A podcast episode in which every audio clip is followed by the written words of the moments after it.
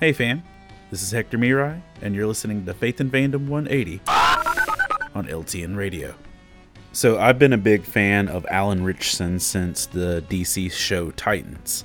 I just thought his character of Hawk was just fantastic, and they just really did something with a C list character and made it really great. Then I came to find out the dude's like also got a million other things. Like he was in Smallville, like he was Raphael in the Ninja Turtles uh, live action remakes.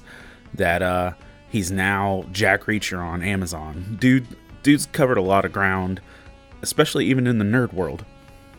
But he's also making a uh, faith-based film called Ordinary Angels, and he was talking about how important that was uh, to still be putting faith-based movies out in theaters and he made this statement uh, to Relevant Magazine God continually shows up in our world in a way that kind of boggles our mind.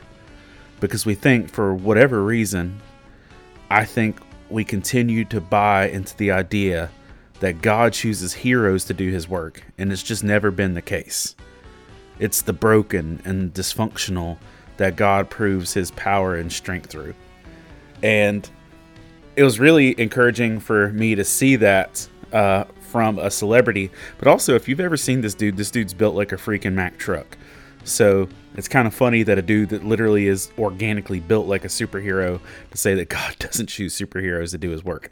So I was like, yeah, easy for you to say, Chief.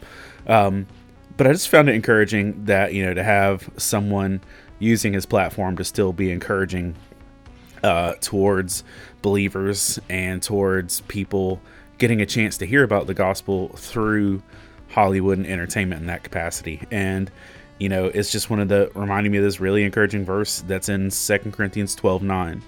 But he said to me, My grace is sufficient for you, for my power is made perfect in weakness. Therefore, I will boast all the more gladly about my weakness, so that Christ's power may rest on me.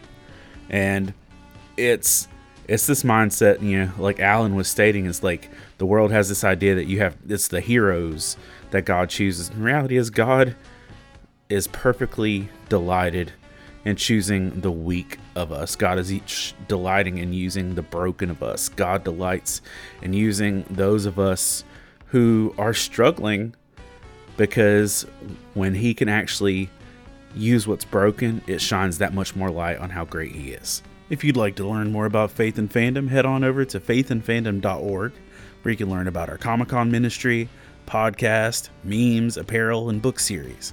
You can even read new chapters before they make it to the next book.